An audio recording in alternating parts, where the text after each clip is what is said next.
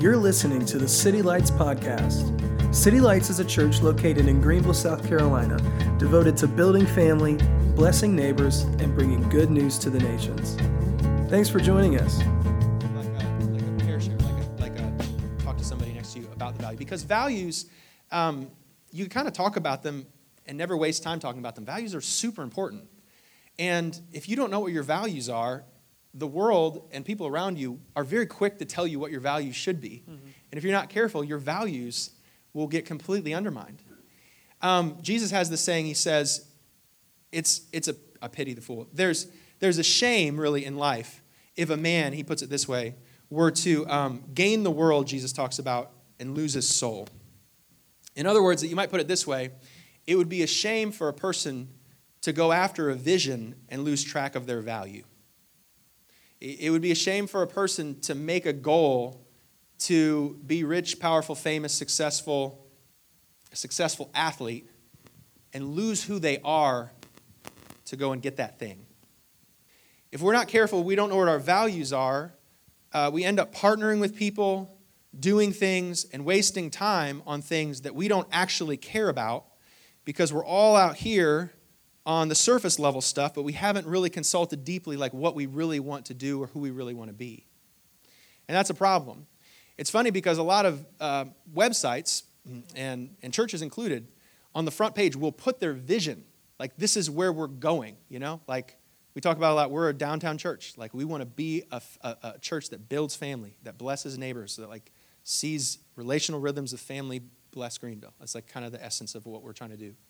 But if you're not careful of, like, where you're going, you forget on the way who you're becoming. So, for example, how many guys would think it'd be a great idea, money aside, we could all just go to Disney World right now? I mean, you don't have to raise your hand, but does that sound like a fun idea? Would y'all want to go for free, Disney World? I mean, you got things to do? You're busy, 4th of July? How many of you guys know that you can go to Disney World, you and me can have the same vision to go to the same place, but we can go there and have a completely different experience because we have completely different values. Some of us are fast people. We can be in Disney World and we're going fast. We got the fast pass. We're going to all the things. We're hitting all the rides. We're doing as many things as possible. How many of you guys are married to somebody that's just slow? They get up slow, they drive slow, they talk slow, they don't move, they're slow. They're turtles. I'm that person. That's yeah, me. right? I'm the turtle. So you can be in Disney World, but the fast person's over here, but the slow person's over here. How many of you guys know that there is cheap people and expensive people, right? You're married to an expensive person, but you're a person. That's a value clash. And y'all are fighting about money, but you're really fighting about value. And you can go to Disney World and be cheap, or you can go to Disney World and be expensive. It's up to you. So you can be at the same place with the same vision with different values. So, what would it look like to have a common value? What does it mean to have a why? You know, what does it mean to have our values rooted in Scripture? We're going to talk about our first value today, which uh, Timothy helps us lead. And then in the next week, we're actually going to have all volunteer leaders here at the church talking. And um, I just think that values are a conversation, and we might do it every July. Like, I don't think this is a conclusion, this is a conversation. It's a dialogue, not a decision. It's like, let's talk about this thing we clearly see in Scripture, and let's try and leave the room sharper about what it is. And so there's five values worship, fellowship, discipleship, ministry, and evangelism. They're based on the Great Commandment and the Great Commission. And they're all rooted right here in Acts chapter 2, the first family of Jesus, the first family of the Holy Spirit. I'm going to read the scripture. I'm going to point out these values, and uh, me and Timothy are going to get to yapping. We're going to have like a little talk show, the Ollie and Timmy show today. it's going to be awesome. One of those little coffee mugs that say Ollie and Timmy. Mm-hmm. Yeah, I'll be Jimmy joke. Fallon. I'll you call my somebody else. call my mom. I'll be like, "Hey, mom, I'm, uh, so I'm here on the Timmy and Ollie show." Have little bits. Acts 2:42. We know that the early church had values because of the second word in the passage. Listen. They devoted themselves to such and such. And you go to Webster and you look up devoted. Devoted can't be explained without the presence of something divine. He says divinity is part of devotion. Why? Because devotion means you do it if it's successful or not. Uh, devotion means you do it when it's easy and when it's not. Devotion means you do it on purpose and not on accident. Devotion means that it's rooted in something bigger and higher and longer and further and wider than you. Do you have a devotion in your life? Do you have a value that's bigger than you? That's more important that you could die for. What does Martin Luther King say, right? Like, in, unless you're ready to die for something, you're not ready to live for anything. And so, like, So, this is what we see in the scriptures. It's like the first church lived in such a way that, come what may, whatever the circumstance would be, they wouldn't be predicated based on what happened to them. They would, they would live their lives out of what they valued, like what they thought was most important, on purpose, not an accident. No matter, come what may, Monday, Tuesday, Wednesday, made money, lost money, offended or promoted, uh, killed, burned at the stake. It didn't matter. They were devoted. They were decided ahead of time. And that's part of, part of, part of what we've, we, we go after here. You know, at, at church and, and at City Lights, part of the mission statement is to be devoted to these things, to building family. All right, so they devoted themselves, and then I have some underlined words that we're going to see the values in, to, to teaching. So, one of the things we'll talk about in a few weeks is that they were devoted to the word and not the world. So, when we, when we come to the scriptures, the, the decision to make is is my world telling me the truth or is the scripture? Because they'll say two different things. So every day I'm devoted to this practice. I choose the word. Like I'm going to put my family and my decisions and my future on this thing, even if I lose, especially when I lose, especially when I'm confused. They were devoted to teaching. Number two, they were devoted to fellowship. And these will all be up on the screen. I love if everybody, all one, two, three, took their snapshot. They were devoted to fellowship meaning they were devoted to the we and not just the me. Did you know in some cultures there isn't a word for the word me or mine? There's only ours. And Jesus had, like I call it, I used to tell a youth group, it was his birthday wish prayer. His last prayer to the Father, that they would be one, that they would operate as a single body. Matt's going to come up next week. We're going to talk about what it meant to be having everything in common and no need among them, to be a need free zone. Two, they devoted themselves to fellowship. Three, uh, Everyone was filled with awe and wonder as signs performed by the apostles. All the believers were together and had everything in common, and they sold their property and possessions. And the third root word here is to give. The third value we'll talk about later, Sheila Dotson will be up. We'll talk about ministry. Ministry is this life that says, you know what? Whether I get anything out of this or not, I'm giving without strings attached. I heard a great, great quote one time. He says, We don't love people. If we're, if we're part of the church and we know Jesus Christ, and we anchor, or we devote ourselves to Him, then we don't love people to make people Christian. We love people because we're Christian. So, what does it look like to give just to give? And the world will continually impress on us that it's time to give so that we can get. Let's invest. Let's do this thing because I'm going to give and get. And, and there's this beautiful picture in the scripture that because of somehow the Pentecost Holy Spirit visited them in such a deep way, they said, you know what? I'm going to give and I don't really care what happens. I'm devoted to giving. I'm devoted. I've, I've, I've decided in my heart ahead of time, even when it's tough, even when I'm behind on my bills, I'm a giver. I'm not a taker. I'm giving. Lastly, uh, oh no, 447, this is what we'll talk about today. They praised God. They had this sense of thankfulness that God was good. And, uh, and, and because God is a good giver and He gives life, that life was good as well. It wasn't just like, oh, life stinks and God is good. No, God is good and life is good. Because God is good and He's in my midst, then my day is a get to, not a have to. And that's what we'll talk about today. And lastly, numbers were added. And uh, Andre will come up and we'll talk about why it's important that every family member in the body of Christ is a missionary. There's no such thing as a member that's not a missionary. Every member is a missionary, every disciple is a missionary. A disciple is a missionary or they are a liar, is a quote that I've heard. I think that's really sharp and good to talk about. All right, here it is. Y'all ready? Drum roll. Um, matter of fact, get all the values up. Can we get worship fellowship, all of them up? Let's all take a picture. One, two, three. Everybody take a picture that cares. This is an open notes test. You can have these notes out later. Worship, fellowship, discipleship, ministry, evangelism. And uh, we'll actually put them in a different order next week and um, see if we can unscramble them. All right, this is our first value, and me and Timothy are going to talk for a little while about this. The big thing that I want you to know is coming up in 10 seconds. This is I'm just going to make we're going to make one single point and then we're going to talk about it. Worship tells us, and this is how we want to talk about it at City Lights, is that Paul talks about if we could get an unveiled picture of who God is.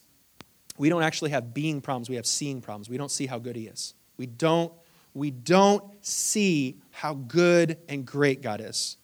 And that is the only problem we have. That's not just one of the problems. Worship is our problem. We don't have money problems and sex problems and marriage problems and, and, and money problems. No, no, we have worship problems. We don't see how good He is. And what happens out of that, This isn't just about songs, although we are going to talk about why we sing for half of the service, service of every, you know, we're joining with, with, with billions around the world right now that have decided to spend an hour probably of worship in the Christian church. So that's important. But, but when we don't see uh, how good and big and great God is, then everything downstream of that is all distorted. Everything's messed up. Everything's in shambles when we get that wrong. When we misinterpret the goodness of God, which is the linchpin of all good theology, is that God is good. Somebody said all the time. then we, we, we live and we become incarcerated by this problem of the have to life. We live in this place where I just got to survive.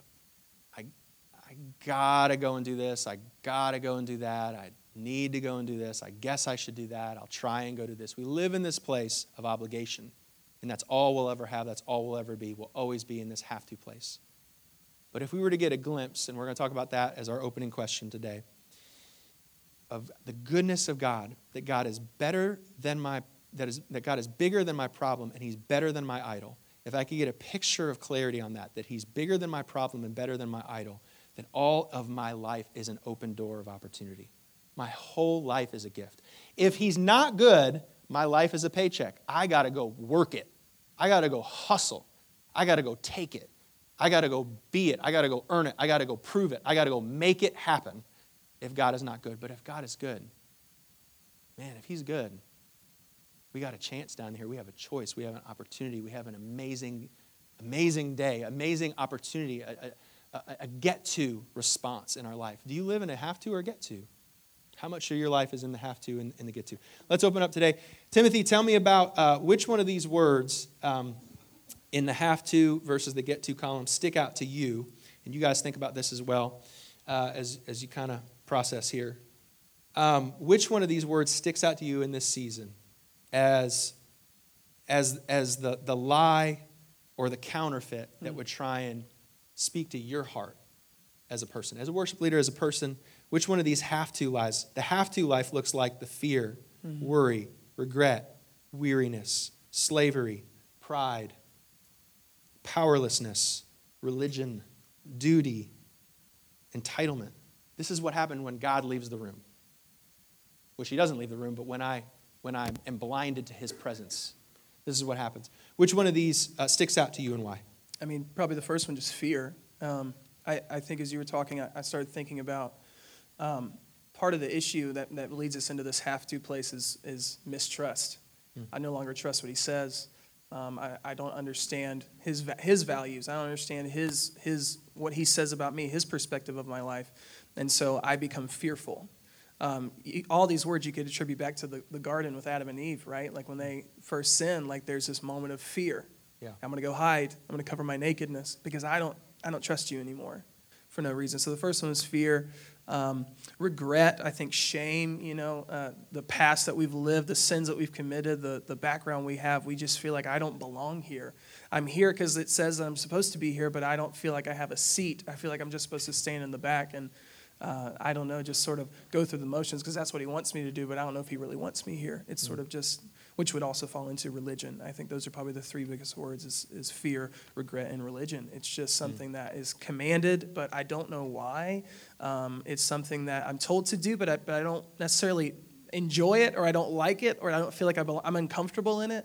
Yeah. Um, I think those, when it comes to have to, I think those are probably three of the biggest things I've seen in my life that lead me to that, that have to life. Let's look at the, the get to section. Let's all look at the get to section as well as, as you're processing in your seat. But what is it about the goodness of God in your own story, and we all have different stories, that maybe because of His grace, He would change the narrative?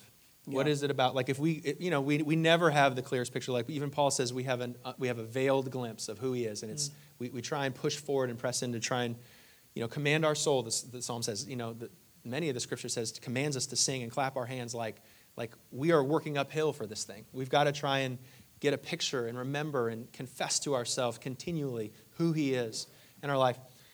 What about the grace of God has, has that power to you to open up that door and allow us to live in this, in this get to place with Him, if we call it that? I mean, it's just those two words confident and bold. I mm-hmm. mean, I remember there was a time when I was going through a worship program and, and we had to do this exercise. And uh, Aaron Keyes had, had told us, he said, Hey, I want you to take 10 minutes. I want you to listen and write down to every lie you've ever heard about yourself. And it was this super daunting exercise. Wow. It's like, Yeah. is this guy a pastor? I'll be back in uh, four minutes. Uh, Somebody call this guy. Yeah. Yeah. Um, which I did. And a lot of those words came out, you know, things that I heard about myself that I believed. But then he said, the next 10 minutes, I want you to listen to the Lord and what the Lord says to those words. I remember that seeing those two words on that sheet of paper was confident and bold that we can enter boldly into the presence of God because of Jesus. I remember you and I talking yesterday about worship and how our worship, our broken worship, is made perfect because Jesus is representing it Mm. to the Father. And that's like, if Jesus is the one who's making, if he's making my song sound good, then dude, I could do whatever I want. You know, my worship can be as broken, as fallen, as messed up because he's the one representing it.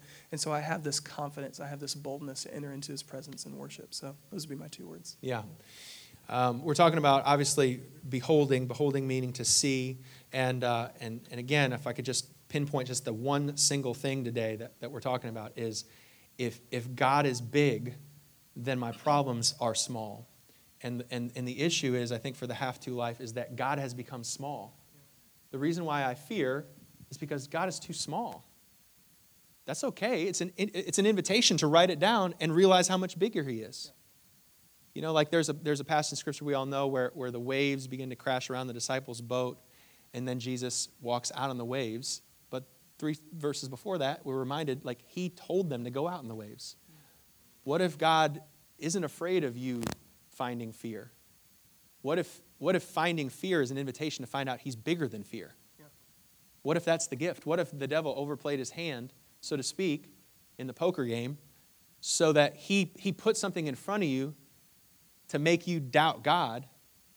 But God had the upper hand, knowing that if He revealed Himself in light of that thing, you would find He was bigger than the thing that you needed Him for.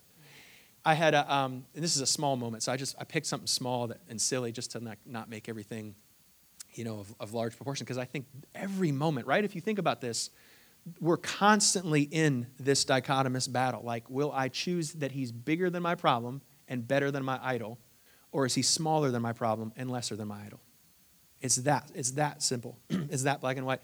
Um, we're on vacation. I've got a level seven sunburn on my back. Um, um, vacations, they they look peaceful, and then you have kids. It's a great Jim Gaffigan joke. Do you ever hear this one where he says, uh, "If you ever wonder what it's like to have four kids, just imagine that you're drowning and someone hands you a baby." and uh, and and so it never like the, maybe it's me. The nostalgia of looking at last year's vacation always has you like excited about the next one. And then you're like oh wait some of this is chaos. There's a lot of work on vacation i'm just trying to say. So one of the things that we always do is i'll go and grill the biggest steak i can find i'll go down to that little mom and pop grandma store is the only thing on the island at tybee and i'll be like where is the biggest possible steak that you have that's a small pleasure. And so, uh, so I get that thing. And last year, I like, I, I burned my fingertips off because I'm like, charcoal as, for something that should be flammable is not as flammable as it needs to be. We're, let's, I mean, we're, we need to move on. So we had the gas grill this year. I'm just in my zone. There's just smoke coming out, and there's just a moment that I'm having with burgers and the steak, and we're all, and, and it's like, I feel like I'm getting back to my roots. Like, I don't chop a lot of trees. I have a really nice lawnmower, which makes it really not very manual labor at all, and that's about the extent, my cap, of what I do. But this is a manly event for me, and I get I get the burgers, and you get and you just you want every this is what you want. You want everybody just to fold their little hands and pray, and then and then you just say amen, and the food is just right, and it just smell, and everybody's so happy. And then you open up your eyes, and kids are screaming, and everyone's running everywhere. House and is I, on fire. And I, was like, Yeah. and I try to put my earphones on. I'm like, I'm trying to put my dad, you know, like, because I learn, I know how to work. I, I type and I do all sorts of stuff when the kids are going crazy. Yeah, I'm, a, I, I got the dad mufflers on. This, they were not working. I like, he, he had somebody, some toy that somebody took in the middle of the thing. He's throwing the mashed potatoes everywhere. And I'm like, oh, and then the steak is like sitting there and it's getting cold and it just did not work out. And so, and so like I'm, I'm y'all are more spiritual than me. This wouldn't have moved you out of worship. This wouldn't have moved you into the have to place, but it did for me, okay? It put me in the place of shame and doubt and all those negative words up there. And I was not happy. And so, um, and so, and so it's like these little moments. And so the fast forward is God is so good. He's good all the time. And it's not just like optimism. It's not like Pollyannic, like just roll your sleeves up. No, like he really is good and, his, and, and the life that he gives us is good. And so it just becomes a treasure hunt then. Like, what are you going to do next?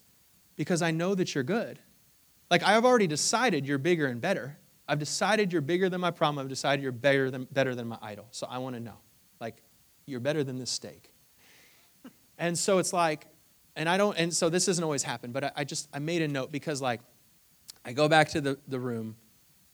Ollie's an extrovert. Y'all extroverts, y'all, y'all, whew, I just get tired of how early, y'all get up early because y'all just want to be with people. I'm like, just let me get my Kindle and let me go away for a little while.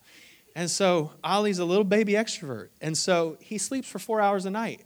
And he goes to, he has, he has carcolepsy. You know what that is?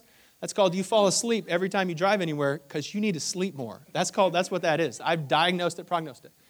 So uh, he goes in the back room we're 30 minutes out from this shenanigan. My steak's done. I, I, get no steak. There's no steak. The whole vacation is done. It's over. There's no more steak. It's cold. And he says, Dad, I want to hug you. And, uh, and we move fast. You know what I mean? Like my family moves fast. I don't get to do, you know, we don't do, I don't do bedtimes like that, like the way we had with one kid every time. And he just falls asleep on my chest. And that's what life's about. And and so I, I wonder, like with, with, with some of this language we're talking about, I wonder how much of our life on a day to day basis, because we forfeit the worship of God, the have to of our life completely dominates the entirety of our life, so all of the get tos are lost.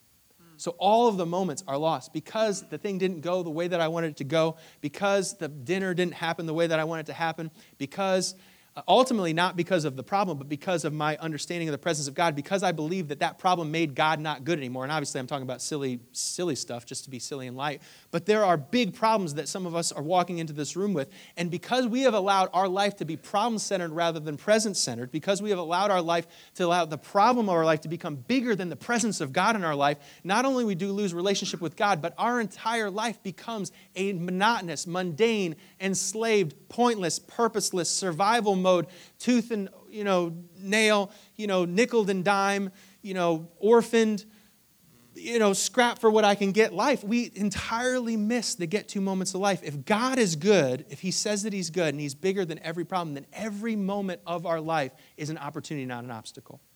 Every moment of our life is a gift and not a paycheck. Every moment of our life, and you think about, I mean, if you have kids or you don't have kids, like every moment is a sweet mercy from Jesus Christ. That's why he came. That's why he delivered it. That's why he came here to, to, like you said, make our worship perfect and make no more separation between us because he had a vision for our life to never be in the place of slavery, but always to be in the place of son, to always to be in the place of daughter. What does it look like to insist in a church, in a group, in a community to say, you can have a worry free uh, culture? You can have a get to culture, a culture that, that insists that God is good in every single moment, in every single day, in every single situation. And so it's not a matter of if, it's a matter of when will God deliver his goodness in my life. I know the character of God is good. I know that I know that because the character of God is good, that my life is good, and everything that I have around me is a gift. That's a question that I have for us, and we're going to get into the musical part here in a second. But I, the first question I just had for you is, is that question. If you looked at the, at, the, at the list of words that are on that screen up there, and you reflected in your heart, how much of your life is dominated by the half, top half and how much is dominated by the bottom half?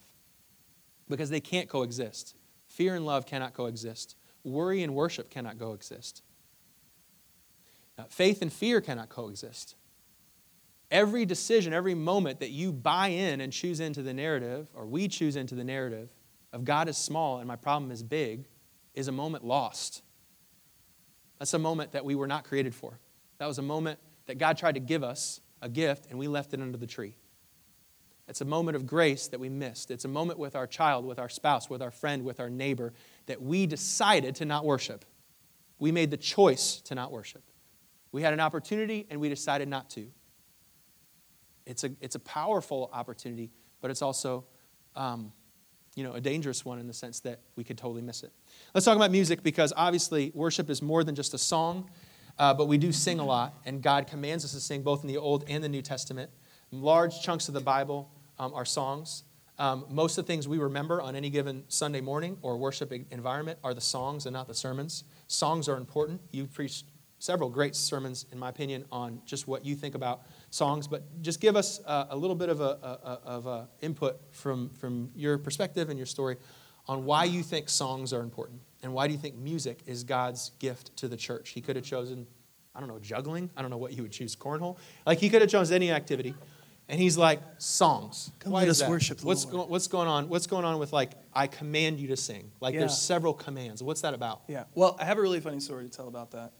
Um, so, as a lot of you know, I've, I've been leading worship since I was like 13 for some God only knows reason. But there was a lot of really funny moments when I was 13 that I remember. Um, I remember my, as this morning, I remember my voice cracking in the middle of songs and be like, in middle of youth group worship. I remember strings breaking. I remember like knocking over an entire keyboard at some point. And there's so many crazy stories, but there's one story I remember where anybody know Delirious in here? The group Delirious worship group. Yeah, okay. There's some some real worshipers out there. Just that English accent. We're going to lift a shout of praise. Listen, I didn't know what worship, worship can break down walls. Come I didn't on. know what worship was till I heard Delirious. Yeah. Question mark. Yeah. And um, they had this one. I was late, but I got it. Did you get? Yeah, I got it. I was late. Um, yeah. There, there's this one song you guys might know. It, Did you feel the mountains tremble? It's a good one. Right. You got that acoustic guitar. Key of C. High. High C. Yeah. It's a jam. And I remember when I 1st mm-hmm. heard it, I was 13, and I was like, man, that's it. We have to do this at youth group. It's all over. And now. it was me and like other like 14, 13 year olds doing worship band. Mm. Worship band meaning not nearly as impressive as this is. It's like a little Casio keyboard and you know all that good stuff. Mm. And anyways, we get up there and there's like we're about to start in like two minutes, and I'm playing my guitar and I'm like, man, I'm so out of tune right now. And instead of going to the electric piano and saying, hey, let me tune to your piano, I go to the other 13 year old bass player and say, hey, let me tune to your bass. Yeah. That's a 13 year old Which mistake. musicians in here will know, like 23 year old Timothy doesn't do that. Tuning's anymore. tuning's a big deal. Like you have to be in tune, or else it's gonna sound really weird. Yep. As soon as I go over and tune to him, and then the electric guy's like, "Oh, well, Timothy, let me tune to you." There's also like bumping music in the background, sure. so I can't even really hear it. So all three of us are tuning to something. Taylor's like, "I never did that, bro."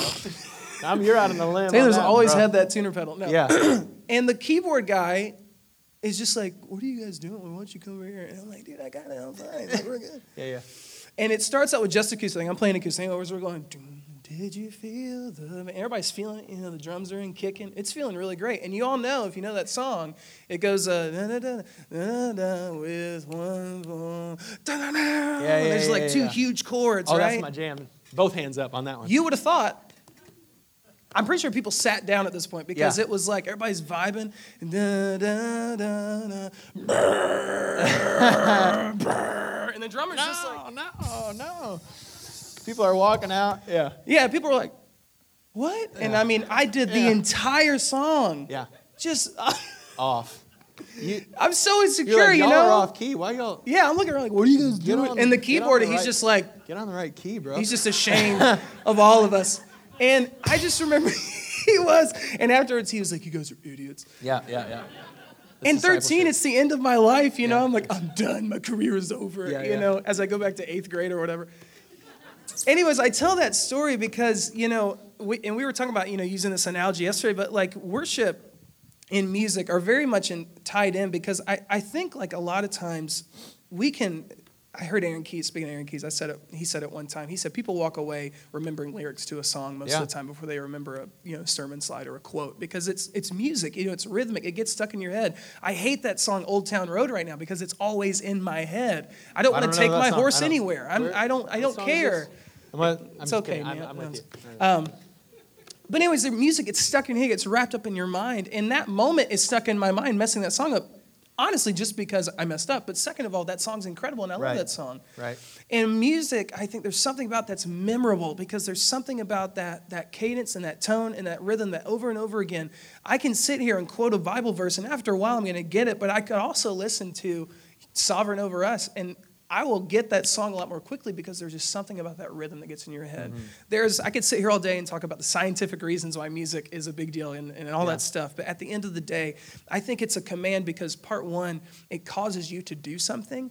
Um, there is liturgy in the church that requires that we stand up and pray out loud or that we read a scripture together out loud. And I think that brings worship, but there's something about using your voice, either a good voice or a bad voice in the world's terms, Yeah. Surrendering that tone mm-hmm. up to heaven. That gives you this vulnerability and surrender that you wouldn't have if you just sat there and looked at the lyrics, you know? Yeah. The first time I ever sang, yeah, I'm probably an okay singer, but I remember being 12 years old and singing Amazing Grace, and it wasn't good. Like, it mm. was that weird, but there was something freeing about singing that song out loud Yeah. That I wouldn't have gotten if I'd have just thought about it. And I think that's a big part of why all through the Bible, it, like you said, it's commanded. It's like sing aloud to the Lord. There was one I read the other day that was like play a stringed instrument unto the Lord. It's mm. like I can't play piano. No, you need to play the stinking guitar, man. Like I, I think that's so valuable because music carries this power and this authority because it pushes you into vulnerability and it pushes you into surrender. It makes you uncomfortable in a good way to encounter God in the best way and encounter His goodness. Yeah. goodness. One of the lyrics I remember we were talking about at Starbucks the other day as we prepared for this was like that song where it says, um, Come thou fount. In the beginning, he says, uh, Tune my heart to sing thy praise. Yeah. And, uh, and that just landed for me as me and Timothy were talking about this connection. Like, I think it's Steffany Gretzinger. She has a song, it's like an improv deal where she says, Worship is connection. I think it's really powerful. Connection isn't the exchange of ideas, it's the connecting of a heart. Yeah. And, and music goes straight past the head into the heart. and I think what's powerful is I've come in out of tune to worship. And I don't know I'm out of tune until the worship starts. I'm not talking about like my voice. I mean, I am always out of tune on that. But I'm just saying I can tell the words on, my, on the screen are not the words of my heart. Yeah. So, what the power of that song, that lyric, Tune My Heart to Sing Thy Praise, is not, hey, get on my page and make your heart feel what this song is saying. What it is saying is, the Holy Spirit has invited you to ask Him to tune your heart. And when you see the dissonance, the distance, the how much of God's goodness I forgot about, how much His bigness that I diminished, how much of the perspective has gotten distorted. I thought He was a taskmaster. I thought I was a slave. I thought I was just doing duty and obligation as opposed to devotion and love. When I forget those things, songs have the power to bring me back there. And I wonder if that's the prayer for us. Like we worship when we feel like it, and especially when we don't. And what if when we come into a place like this and these songs are like, oh man, that's super feely and I don't really feel like that? Or man, I remember at camp one day I used to sing that song, but that's just not where I'm at anymore. What if instead of that I just opened my heart and I was commanded to sing and I sang, but I didn't just sing out of robotic monotony? What if I, my prayer was, God, would you tune my heart to sing this till I mean it? I'm going to sing this because I don't mean it, because I don't feel it, until you, Holy Spirit, have done your work so that I do feel it. We worship when we feel like it and because we don't. We have three different little like practical things I want to like make sure that we we end on time. But for all these different values, we want to talk about what this looks like in the home and what this looks like in the temple. So in the Acts community, it talks about the gathered church, which is what we're doing today, and the scattered church, which is what we do on Monday through Saturday uh, in small groups and in the day to day life. What does it mean to worship when the music stops? What does it mean to worship when we don't have a guitar? What does it mean to worship all the time? If worship isn't just a part of life, it's all of life. If it's the getting up and laying down, the eating, the sleeping, what does it practically mean to do it? There's three things. I'll have Timothy talk about the first one, and then we'll bat around the second two. But the three things that I think can help us worship in any moment. If you want to bring worship, our words create worlds, our worship create worlds. Worship doesn't change the world, but it changes us. And we have the opportunity in every environment to choose to see Him as bigger and better. What are the tools He's given us? What are the resources we have? What are the disciplines, the rhythms, the devotions that we practice on a day to day basis that allow worship to become a reality, that allow more and more of my nine to five, more and more of my 365, seven days a week to become get tos and not have tos? If I'm in the have to place, how do I get my heart into the get to place? What are the practical things uh, on the day to day life? The first one is Scripture. Timothy's going to talk a little bit about that. What does it mean to align and tune my heart to the truth of the Scriptures? The second one has to do with testimony. Our words create worlds. Adam and Eve were, were, were, uh, were authorized to go and name the animals. Uh, I heard somebody say that Webster has more power than Caesar because Webster defines what words mean, and words create worlds. And your words, as you speak them over your life, and you call this thing a chair, or you call this place a theater versus a place of worship, all of that matters. What you call stuff matters. What you name stuff matters. So, what does it mean to testify? Which doesn't just mean to get up on Sunday and say, hey, bless the Lord, hallelujah, here I have a testimony. All the time we're testifying to something. So, the second one has to do with testimony. The third one has to do with prayer, and we want to talk about that. That's probably all, all the time that we have, and I would love to worship on yeah. the morning that we talk about worship. Let's be quick, punctual, and brief on these three options that we have, I think, and there's many others, of what it means to worship when the music stops. The first is scripture, the second is testimony, the third is prayer. Timothy, take it away. Yeah. I have a verse, it's uh, Deuteronomy 6, 5 through 9. Um, and we, I think we all know like the first part of this, but I love what um, the command is afterwards. It says, Love the Lord your God with all of your heart and with all your soul and with all of your strength. These commandments that I give you today are to be on your hearts. Impress them upon your children. Talk about them when you sit at home and when you walk along the road, and when you lie down and when you get up. Tie them as symbols on your hands and bind them on your foreheads. Write them on the doorframes of your houses and on your gates. I just love that verse because uh, if you want to not just worship, as in like, you know, break out the his radio every day, but like if you really want to see, as we've been talking about, the goodness of God all throughout your life, through every circumstance and every season, you have to understand about what is in front of your eyes and what's going into your ears, right? Um, I brought up, you know, Old Town Road or whatever, and that song's silly and who cares? But like at the end of the day, you know, I, I think I've grown up in a, in a generation who has looked at Pinterest or Instagram or the Bible app or um, his radio even, which is a you know local Christian station, and been like, oh well, that's cheesy and corny. And it's like, sure, maybe some of it's shallow or whatever, but at the end of the day, wouldn't you rather be looking at truth than looking at what Post Malone has to say? Like, because what is Post Malone going to give you that that Jesus can give you? You know what I'm saying? Like, so um, I think what this verse is saying is like, if you want to walk in a, in a way that is trusting unto God, not performing for Him, but trusting in Him, you need to surround yourself with Him. Does that make sense? Mm. Because I can't live my life in accordance to His will or even to His favor or, or what He says about me or my identity in Him if I don't even know what He sounds like or I don't even know what He looks like. Does that make sense? Yeah. And there are really like practical ways that, that we've got written down here. I remember my wife she had some phone background on her iPhone a while back.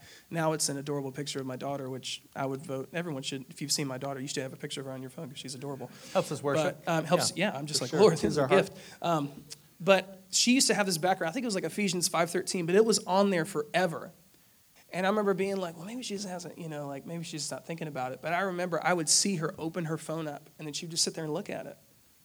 And I thought, man, I work for a stinking church. What am I doing? I've got just the standard, you know, Apple background, but that's such a yeah. And you know, like even the Bible app has such unique ways that you can create a scripture verse on a block and set it as your wallpaper on your phone. Like that's not cheesy, man. That's like protection. That's like a, a hedge of truth around your mind or around your heart. That's not corny. Like yeah. that's you following truth. So those are like simple ways. Like change your phone background. You know, mm-hmm. you want to be influenced by the Holy Spirit. Change your phone background, or like. Mm-hmm for me, I'm thinking about get off Instagram. Like nothing's helping me on there. Like mm. do something that's going to change the way I think, change what I see. Um, Pandora, Spotify, iTunes, guys, like listen to more. If you're spirit filled, you listen to Pandora because it just guides you. You don't pick. You allow the Lord to choose. That's what matters. yeah, like like just just get on a radio station and just listen to worship music because the worship yeah. music isn't there for you to like feel something it's there to remind you constantly of truth yeah. i can't tell you how many times i've listened to the radio and got not only just a great song to do on Sunday, but a, a song I needed right then. I heard Cory right. Asbury get up there and sing Reckless Love on his radio praise the other day. Emily and I both were driving in separate cars listening no. to the same song at the same oh, time. Really? And we both got home and we got out of the car and we both had like tears on our face and we're like, Were you, you listening to Reckless too, Love? You too, you Me too. too. Me too because he got on there and just shared his heart, you know, and it's like that stuff affects you. Again, yeah. like I could have been listening to some, I don't know, dumb podcast or something, but I didn't, you know, I chose worship. Um, another thing on here is meditation. That's not obviously like the Buddhist meditation, kind of just sit there and hum and hope you start floating, but it's the kind of meditation that says, quiet my mind, be still. The Bible says, be still and know who I am. We have to be still first. I can't do that unless I stop talking and turn off my phone, right? Put the headphones in, get some nice ambient worship music going on, and just mm-hmm. meditate and just talk with Him, be with Him. That's worship. It's you communing with God. And then the last thing is talking with other people, which we're going to kind of move into testimony with that. But how many conversations do we get in that we could be lifting up God, that we could be giving Him exalting praise to another person, but instead we're being like Debbie Downers about our lives and going, man, like, pour me, poor this, poor that. Life is hard, but like we're saying, Jesus is so much better and He's so much more present in your life and He's doing so much more than the Seahawks game. You know, I hope Peter mm Boyle's not in here because I just said that, but he's okay. Um, he's gonna be all right. Yeah. He loves, he loves but, but, anyways, you know what I'm saying? Like, yeah. there's so many, so many better things about God that we could be talking about and discussing, and we don't. We waste our time on dumb things. I'm gonna be sad as a preacher that we're only gonna have two points today and not three. That's okay.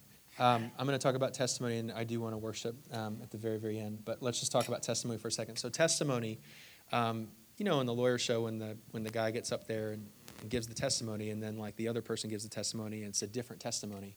Testimony just means your perspective, your viewpoint, like how you saw what happened. And there's nine people, and they all saw nine things happen differently. And and so testimony is happening all the time. You know, um, we had Jason Bordash and Ashley Crocker came up and shared incredible stories. And testimony is one of the most powerful vehicles that I think we can help other people see the goodness of God just by sharing who we are, sharing about where we are. Um, we are always testifying. When we talk about the future, we're testifying. When we talk about the present, we're testifying. When we talk about the past, we're testifying. Just a, a couple thoughts I had for you. One, when you talk about the future, um, how many times, based on just from the very language we used this morning, how many times do you use the phrase, I have to go and do this? I'll try and go and do this. Or how many times do you say, I'm going to do this? I choose to do this. Those are two important stems of, of, of, of a sentence, of any given sentence, and here's why. Because if God is good, and He has a good plan for your life, then you don't have to do anything. He's called you a friend and not a slave, and you, you live for an audience of one. You have one Father, and you live for His approval. So you don't have to do anything. You do what you want to do. We do what we want to do. We do what we choose to do. You, I mean, I, I don't what to tell you. Like, you don't have to go to your job tomorrow. When you say, well, I, you know, then I don't get paid. It's like, well, is there another place that you can get paid? Is there a choice that you have? Like, there are always choices. God has put choices in front of you. And so I found that people that have this understanding, this like not just that God's nice, but he's good and he's big. He's great. He's not just good, but he's great. People that have an understanding of the greatness of God and the installment of, of, of his authority that he's put inside of us, they don't live from this place of victim and powerlessness. They live from this place of strength. I'm going to do this. I choose to do this. I will do this. They don't say, I'll try to do this, I might do this, I'll get around to it, I have to do this, my wife says I should do this, my sister said it is, the pastor says, no, they live from this place. No, I know God, and with that authority, I'm doing this because He told me to. I don't have to, I choose to because I'm free. It's, it's for freedom that I'm set free. How much of your life, when you talk and prophesy really about the future, do you say, I have to do this versus I get to do this? I want to do this. Do you live in a want to? Think about the language. Number two, in your presence. You know, I had so many times like, oh, you got kids now. Those terrible twos are going to be awful. I'll tell you what. Uh, boy, you're marrying the old ball and chain. Boy, say goodbye, sayonara to the old life. We're constantly talking about the goodness of life or the badness of life. We have a decision. Adam and Eve named the animals, and when they named them, that's what they were. So the power of, of life and death is in the tongue. I know that that can be overused and abused, and we don't have time to get into how and why that would be or where the boundary line would be. But the, the idea is your words matter, they create worlds around you. And as you listen to yourself talk, do, do the words of your life testify the fact that God is good and life is good?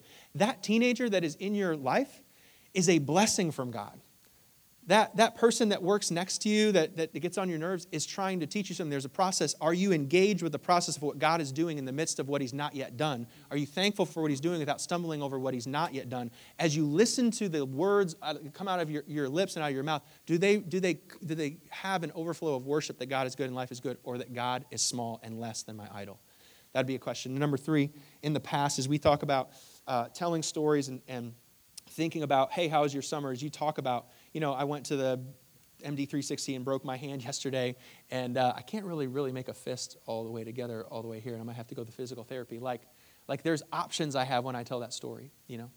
It, is, is it a moment that, you know, my medical bill went up and I got to be in debt now and I got to go and fill this out and figure this out in the credit card? Or is it a moment that you have with your son? It's only two ways to look at it. Is it a moment that you see Leo from a new vantage point? From, from, from a way that you didn't before, and you, you bond in a way that experiences you know, a connection that you wouldn't have experienced without it before. However you look at it, you have to, it's not about roses, rose-colored glasses and optimism. Like God's not afraid of the truth, and He uses truth to be truly good.